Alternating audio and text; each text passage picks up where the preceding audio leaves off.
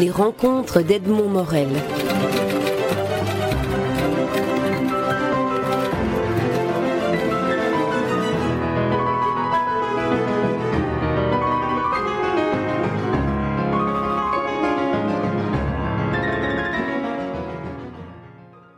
André Comte-Sponville, vous publiez Le goût de vivre et cent autres propos aux éditions Albin Michel.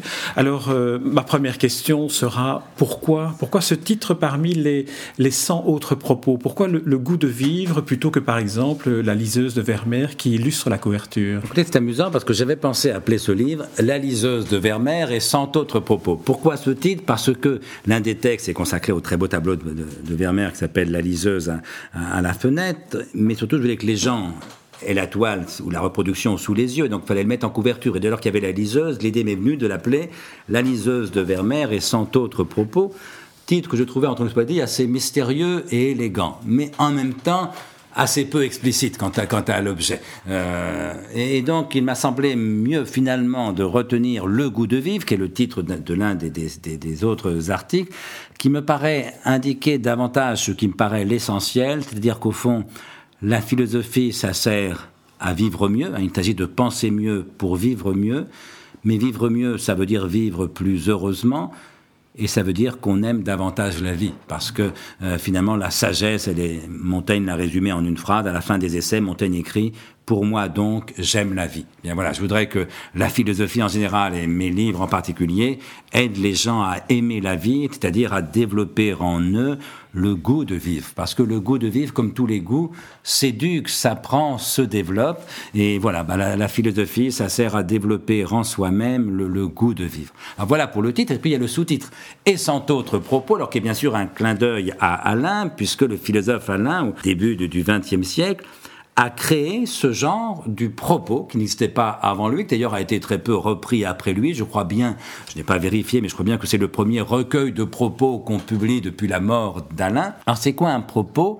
C'est un article de presse publié dans la, dans la grande presse, très bref, deux, trois feuillets, euh, mais c'est un article de philosophie. Ce n'est pas un article d'un philosophe qui ferait par ailleurs du journalisme, comme tel ou tel de nos philosophes engagés qui va commenter, je sais pas quoi, la, guerre en, en, Irak ou dans l'ex-Yougoslavie. Non. Il s'agit de faire vraiment de la philosophie, mais en acceptant les contraintes de la presse, qui sont des contraintes de brièveté, de concision, de lisibilité extrême, de clarté, on s'adresse au plus grand public, et puis de diversité, parce que quand on écrit tous les jours comme Alain, ou tous, les mois comme moi plutôt, bah, il faut quand même changer de, sujet à chaque fois. Et, et, moi qui, sans être du tout, sans avoir du tout la même philosophie qu'Alain, mais qui, qui suis la, qui est la plus grande admiration pour, pour l'œuvre d'Alain, et pour son œuvre philosophique et littéraire, parce qu'Alain, c'est pas seulement un très bon philosophe, c'est aussi un immense écrivain. Et eh bien voilà, de, depuis tout petit, si je veux dire, depuis mes, années de, pas d'étudiant, mais de jeune professeur de philosophie, quand j'ai découvert l'œuvre d'Alain, ça m'a toujours bouleversé d'admiration. Et donc voilà, j'avais envie d'écrire moi aussi des propos. J'en ai écrit plusieurs centaines et d'en faire au moins un recueil. Et bien voilà, c'est celui-ci. Alors pourquoi et cent autres propos, parce qu'il y en a 101 bien sûr en tout. Pourquoi 101 Parce que les premiers recueils de propos d'Alain étaient groupés par 101. C'est appelé d'ailleurs 101 propos d'un Normand. Euh, et j'ai donc suivi ce, ce modèle-là. Euh, le goût de vivre, mais j'ai eu le sentiment en lisant votre livre que vous aviez aussi envie de donner le goût de lire et notamment de lire de la philosophie en la rendant accessible. Ce qui est une des caractéristiques non seulement du format des propos, mais aussi du fait que vous, écrivez de la philosophie sur des sujets aussi inattendus que euh, le tableau dont on vient de parler, la liseuse de Vermeer, ou alors Alzheimer, la maladie qui a frappé votre père, dont vous, dont vous parlez. Et on sent une très grande émotion, mais en même temps la capture par la philosophie d'une compréhension de l'émotion en plus de simplement le ressenti de l'émotion. Oui, c'est exactement, exactement ça. C'est-à-dire qu'il s'agit effectivement de développer le goût de vivre et le goût de philosopher, et les deux vont ensemble, parce qu'une fois, la philosophie, ça sert à, aimer mieux la vie. Et alors moi, c'est vrai que de, de, tradition, je suis un philosophe clair. C'est-à-dire que même les, même les, gens qui ne m'aiment pas me reconnaissent au moins ce, ce mérite-là.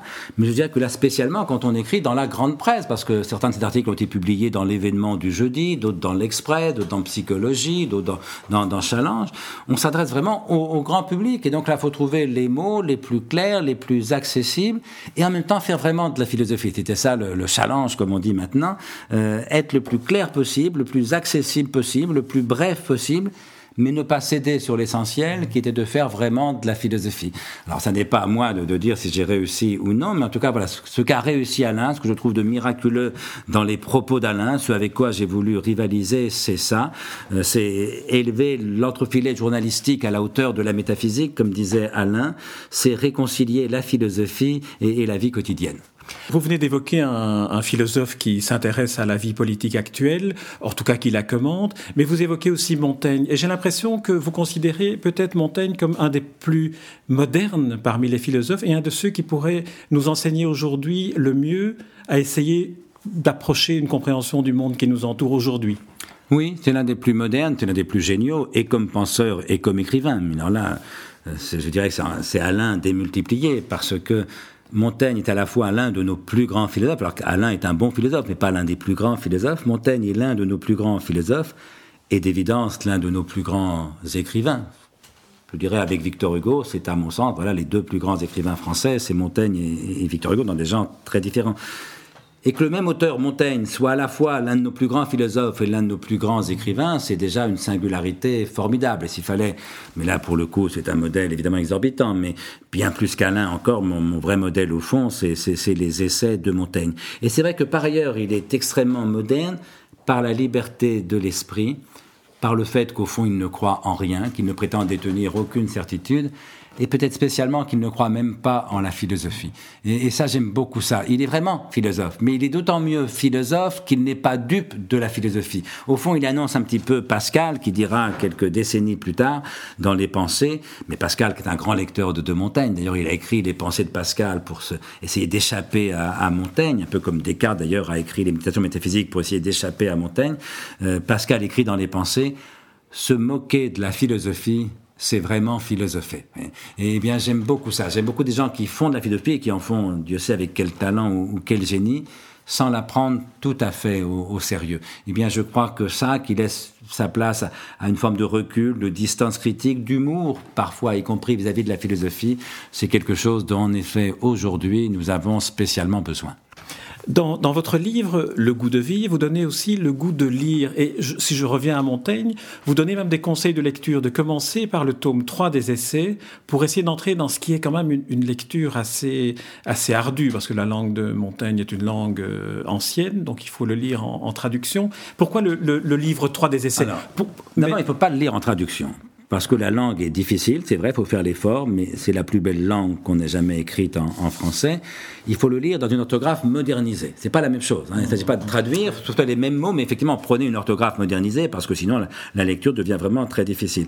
Si l'orthographe est modernisée et que vous faites l'effort, vous verrez qu'au début, c'est difficile, mais qu'on s'y habitue très bien et que ça devient au contraire d'une beauté hallucinante, dont aucune traduction en français moderne ne pourra jamais donner l'équivalent. Et je les ai toutes parcourues, elles sont toutes décevantes. Maintenant, pourquoi commencer par le livre 3 bah, C'est que Montaigne a écrit donc trois livres euh, d'essais, trois recueils d'essais. Simplement, là, un peu comme Alain qui a créé le genre du propos, Montaigne a créé le genre de l'essai. Hein. quand il appelle son livre essai au pluriel, le mot n'existait pas comme genre littéraire. Il, faisait des essais, il voulait s'essayer lui-même comme on essaie un cheval, on dirait aujourd'hui comme on essaie une voiture. Et ce qui est formidable, c'est qu'il crée un genre, le genre des essais, il s'installe définitivement au sommet du genre qu'il a créé. C'est un petit peu comme si le premier romancier avait écrit un roman qu'il appellerait roman et qui, quatre siècles plus tard, serait reconnu universellement comme le plus grand roman du monde. Il n'y a pas l'équivalent, si vous voulez. Euh, et alors les essais, c'est ça. Montaigne crée le genre des essais, mais pour les créer, il lui a fallu du temps. Et donc le premier livre des essais, c'est forcément décevant parce qu'il cherche, il tâtonne. En gros, le premier livre des essais, c'est quoi? C'est un recueil de citations commentées. Montaigne est un gentilhomme, c'est pas un philosophe de métier, c'est pas un écrivain de métier, c'est un philosophe, un écrivain de génie, c'est autre chose, mais c'est pas son métier. Et donc, il considère qu'il commence à être vieux. Il a 39 ans, je crois, quand il commence les essais. Il est un peu affligé par la mort de son meilleur ami, la Boétie. Et donc, il feuillette sa bibliothèque. Et puis, il prend une phrase de Sénèque qui lui plaît, une phrase d'Épicure qui lui plaît, une phrase de Cicéron. Et puis, il commente. Et puis, progressivement, ce recueil de citations commentées, mais un peu comme pourrait faire un adolescent, vous voyez, ça devient de plus en plus personnel, de plus en plus libre. Il y a toujours des citations, mais c'est plus des citations commentées, c'est une démarche personnelle, créatrice, d'une liberté invraisemblable, d'une audace inouïe, avec un talent d'invention et dans la forme et dans le fond qui est sans égal. Ça devient du Montaigne. Et quand il commence le livre 3, hein, donc à la fin de, sa vie, là, il a plus 39 ans, il a 40 ans passés, 50 ans, euh, il a créé un genre sans égal. Et donc voilà, le plus beau des trois livres des essais, c'est le troisième. Et comme la langue est déjà difficile, bah autant commencer par ce qu'il y a de plus admirable. Sinon, ce que je crains, c'est que m'as dit un jour une, brave femme qui vient me voir après une de mes conférences et qui me dit, oh là là, à cause de vous, j'ai lu Montaigne. Qu'est-ce que j'ai été déçu? Je lui ai répondu, écoutez, chère madame, ça n'est grave ni pour Montaigne, ni pour moi. voyez, mais je lui ai dit, recommencez l'effort et commencez par le livre 3. La langue sera toujours aussi difficile, mais là, la pensée est tellement épanouie, tellement riche, la forme est tellement belle, que si on est déçu, euh, il faut n'être déçu que par soi-même. Vous dites de Montaigne, dans, dans, dans, un, dans un, raisonnement qui part de, de sa pensée, qu'il a, il a réussi à créer une sorte de précipice dans lequel euh, sombrent tous les dogmatismes. Comment est-il arrivé à, à ce qu'il soit le philosophe de la tolérance? Euh, C'est par ce relativisme que, que vous allez nous expliquer. Un, un double relativisme, il y a un relativisme théorique qui tient au fait que Montaigne est le premier parmi les modernes, certains anciens avaient déjà développé ce thème chez les sceptiques, mais Montaigne est le premier à comprendre clairement que nous ne pourrons jamais connaître quelque vérité absolue que ce soit. Autrement dit, nous n'avons accès qu'à des vérités relatives. Ça ne veut pas dire que rien n'est vrai, ce qui serait plus du scepticisme et de la sophistique. Non, Montaigne, je crois tout à fait que la des vérités existent, mais on ne peut jamais les connaître absolument. Et, dès lors, autrement dit, Montaigne ne dit pas rien n'est vrai, ce que dit Rani, c'est que je n'approuve pas, ce que j'appelle la sophistique. Montaigne dit rien n'est certain. Ça n'est pas du tout la même chose. Parce que si vous dites rien n'est vrai, c'est contradictoire. Si rien n'est vrai, il n'est pas vrai que rien ne soit vrai. Et donc on ne peut plus penser du tout, on peut penser n'importe quoi. Ce qui est bientôt même, c'est ce que j'appelle la sophistique. Dire que rien n'est certain, ça n'est pas contradictoire. Il faut simplement ajouter rien n'est certain, pas même cela même, que rien ne soit certain. Et c'est exactement ce que dit Montaigne. Et donc voilà, relativisme théorique, il y a bien des vérités, mais personne ne peut être certain de les connaître absolument. Et puis relativisme pratique, il y a bien des valeurs, et Dieu sait qu'il y a des tas de valeurs morales chez Montaigne, mais là encore, personne ne peut prétendre connaître le bien absolu ou la valeur absolue.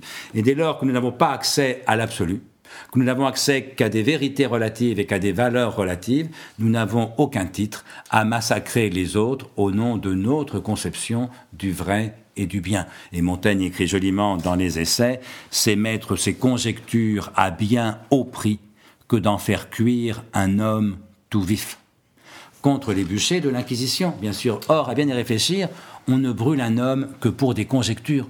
On n'a jamais brûlé un homme pour l'arithmétique. Euh, si quelqu'un vous dit 2 plus 2 font 5, vous le considérez comme un fou ou comme un, un analphabète, un ignorant, vous n'allez pas le brûler on ne se brûle que pour ce qu'on ignore et qu'on prétend connaître absolument. Et eh bien, de ce point de vue, Montaigne est un maître de lucidité et par là même un maître de tolérance. Et Dieu sait que ça fait partie aussi, évidemment, de sa modernité.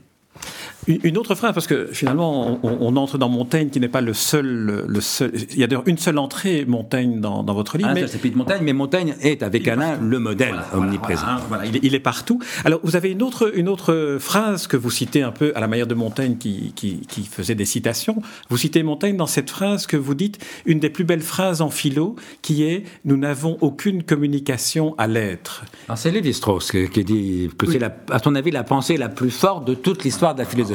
J'aime beaucoup Lévi-Strauss, j'ai pour beaucoup d'admiration et de, tendresse, euh, mais je dirais pas jusque-là. Euh, mais simplement, voilà, quand il est, nous n'avons, c'est une phrase de Montaigne, effectivement, dans l'apologie de Raymond Sebon, donc le, chapitre 12 du livre 2 des, essais, quand Montaigne écrit nous n'avons aucun accès à l'aide, ça veut dire nous n'avons aucun accès à l'absolu. Nous n'avons accès qu'à de l'apparaître, qu'à du devenir, qu'à de l'éphémère, euh, et il faut l'accepter.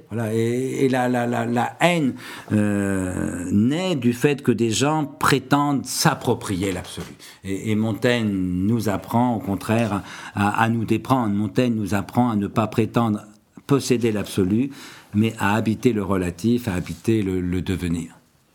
On va évoquer un autre. Un autre... moi, je vais vous dire, pour moi, la plus belle phrase de Montaigne, c'est pas celle que ah, cite euh, Lévi-Strauss. Il y en a une, une que j'aime beaucoup, j'essaie de la retrouver littéralement parce qu'elle est très belle, évidemment. Euh, Montaigne écrit la chose suivante Je veux qu'on agisse et qu'on prolonge les offices de la vie tant qu'on peut, et que la mort me trouve plantant mes choux, mais nonchalant d'elle, et encore plus de mon jardin imparfait. Je veux qu'on agite. Attendez, la philosophie, c'est pas de la passivité, c'est pas le béni oui oui, c'est pas le redevant. Non, il faut agir.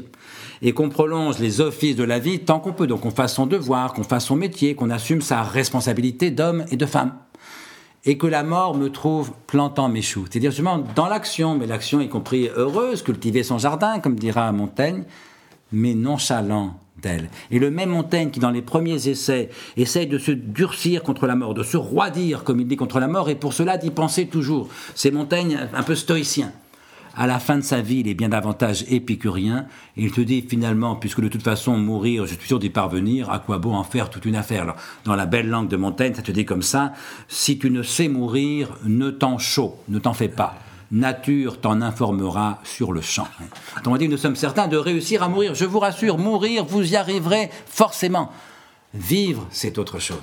Et là où Platon disait sottement, génialement, mais sottement, que philosopher, c'est apprendre à mourir, Montaigne, tout en citant la formule de Platon, nous aide à comprendre que philosopher, c'est apprendre à vivre, et donc à cultiver notre jardin imparfait et que la mort me trouve plantant mes choux, mais nonchalant d'elle, et plus encore de mon jardin imparfait. Cette nonchalance qui consiste dans l'acceptation joyeuse de sa propre imperfection, alors là, pour le coup, c'est une vraie leçon de sagesse. C'est là aussi, et quand, on vous entend parler de Montaigne, on sent toute cette jubilation que vous avez et toute cette jubilation que lui-même a. Et ça, ça fait partie aussi de la philosophie, c'est cette espèce, vous dites le goût de vivre, mais aussi la joie de penser sa vie, parce que votre livre débute sur une interrogation, est-ce qu'il faut penser sa vie ou vivre sa pensée, et ce conflit entre, entre l'action et, la pensée, ou la vie et la pensée? Il faut les deux, et on n'arrive jamais à faire tout à fait les deux, mais c'est vrai qu'il y a une jubilation chez moi, lisant Montaigne, une jubilation chez Montaigne, ce qui n'empêche pas la gravité, ni chez lui, ni chez moi. Entre nous soit dit, euh, euh, Montaigne est, le contraire d'un guéluron. C'est quelqu'un qui est sensible à tout ce qu'il y a de difficile dans la vie. Il a perdu son meilleur ami, il ne s'en remettra à jamais. Euh, c'est plutôt un mélancolique et sincèrement de tempérament.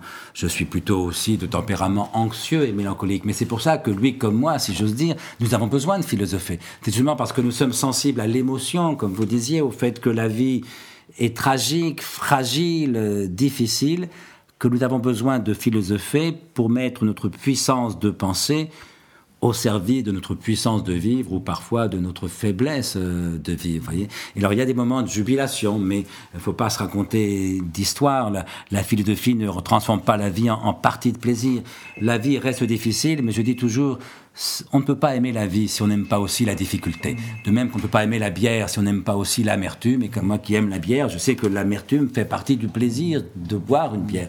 Eh bien, j'ai envie de dire que l'amertume de vivre, la difficulté de vivre, fait partie du goût de vivre. Et que développer en soi le goût de vivre, c'est apprendre aussi à aimer et l'amertume et la difficulté. Je vais encore évoquer avec vous, si vous le voulez bien, un des articles des 101. C'est celui qui, qui s'intitule En écoutant Beethoven. Parce que là, on peut se dire, tiens, qu'est-ce qu'un philosophe va faire dans, dans une évocation de la musique? Est-ce que cela veut dire qu'on peut écrire de la philosophie, penser en philosophie, exprimer de la philosophie à propos de tout ce qui est aussi de, de, de l'environnement quotidien ou culturel que nous vivons? Oui, moi je crois que tout ce qui vous touche, tout ce qui, veut, tout ce qui vous émeut, peut et doit être pensé en, philosophie. Or, d'évidence, la musique nous, nous émeut. Euh, pourquoi faudrait-il s'interdire d'essayer de, comprendre, d'essayer de, réfléchir à ça? Un beau paysage vous émeut, c'est donc un objet philosophique. Alors, faire la philosophie, ne sera pas d'écrire le paysage, ça ne sera pas commenter la partition de, de Beethoven, je ne suis pas musicologue, mais ça sera d'essayer de comprendre l'émotion que vous procure ce paysage euh, ou, cette musique. Voilà, rien de ce qui est humain ne, m'est étranger, disait un ancien, et, je crois que rien de ce qui est humain n'est étranger à la philosophie, et, spécialement rien de ce qui nous touche, rien de, ce qui nous émeut. Il ne faut pas confondre l'émotion et la pensée. Hein. La philosophie, c'est fait avec des idées, des concepts, des raisonnements. Si vous travaillez dans l'émotion, c'est plus de la philosophie, c'est de la, de la littérature, dans le meilleur des cas en revanche, philosopher sur ses émotions, c'est-à-dire essayer de comprendre avec le plus d'intelligence possible ce qui nous touche, ce qui nous émeut, au fond, c'est ce qu'il y a de plus précieux dans la philosophie. Ma dernière question, André Comte-Sponville, euh, est celle que je pose à tous les auteurs que je rencontre en 2010, qui est l'année du 50e anniversaire de la mort d'Albert Camus. Albert Camus était philosophe, mais il, a exploré aussi l'écriture romanesque, l'écriture dramatique, l'engagement journalistique. Euh, comment est-ce que vous, vous avez perçu pour la première fois euh, Albert Camus? Comment, comment est-ce que votre rencontre avec Albert Camus s'est passée? Écoutez, je, l'ai écrit euh, quelque part dans un texte que j'ai écrit. J'ai admiré Camus à 17 ans, quand j'ai lu Le mythe de Sisyphe et l'étranger.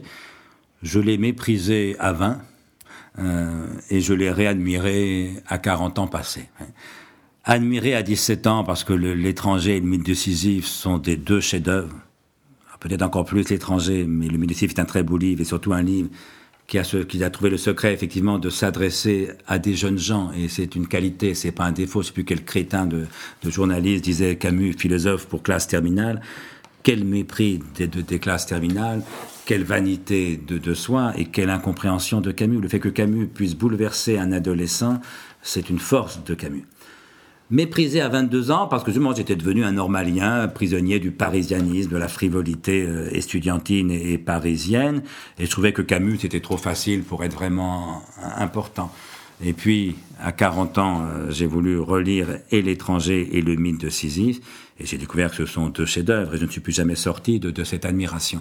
Et puis, il faut dire autre chose, c'est que si on compare avec Sartre, euh, philosophiquement, honnêtement, L'être et le néant est un livre plus impressionnant, sans doute plus important que le mythe de Sisyphe. Quoique, plus impressionnant, c'est sûr, mais sincèrement, il m'est parfaitement égal que mes grands-enfants lisent ou non L'être et le néant. Ils ne le liront jamais, c'est très bien comme ça, ils ne font pas d'études de philo. Je regretterais pour eux qu'ils n'aient jamais lu le mythe de Sisyphe, parce que L'être et le néant est un livre plus impressionnant, mais au fond, le mythe de Sisyphe est un livre plus nécessaire. La nausée, l'étranger, c'est deux chefs-d'œuvre qui sont littérairement du même niveau. Mais ce qu'il faut bien dire, c'est que plus on connaît Camus comme homme, notamment en lisant sa correspondance, plus on l'aime et plus on admire. Et malheureusement, plus on apprend à connaître Sartre, là encore, par sa correspondance, il faut bien dire que la lecture de la correspondance de Sartre est, une peine presque permanente, parce que cet homme n'est pas très attachant, cet homme n'est pas très sympathique finalement. Et ce qui me frappe et me déchire à la fois, c'est que c'est justement ces qualités humaines merveilleuses d'Albert Camus que certains intellectuels sottement ont voulu lui lui reprocher. On a fait les mêmes reproches à Saint-Exupéry. Euh, Saint-Exupéry, l'écrivain qui vole bas, disait là encore un imbécile de, vos confrères. Ben, mais tous vos confrères ne sont pas pour autant des, des, imbéciles. Euh, non, non, moi je trouve que les qualités humaines d'un Saint-Exupéry, les qualités humaines d'un Albert Camus, ça fait partie aussi de la grandeur de, de leur œuvre. Et puis par ailleurs, disons pour finir, que Camus a justement cette singularité très française. Je crois en parler à propos de Montaigne, Pascal ou, ou des Descartes ou Rousseau ou Diderot, d'être à la fois un philosophe, d'être à la fois un écrivain, et de ce point de vue, il continue très, joliment ce que peut-être la, tradition française en philosophie a de plus précieux, c'est-à-dire cette synthèse entre la pensée et la littérature. André Comte-Sponville, je vous remercie pour cet entretien, pour ce livre, Le goût de vivre, qui donnera le goût de le lire, en tout cas, euh, article par article ou en picorant d'un article à l'autre. Et comme tous les livres, euh, tous vos livres, je pense, c'est aussi une bibliothèque en un seul livre. On a envie de lire d'autres livres, notamment Montaigne, peut-être Camus encore maintenant. Merci André Comte-Sponville. Merci à vous. Au revoir.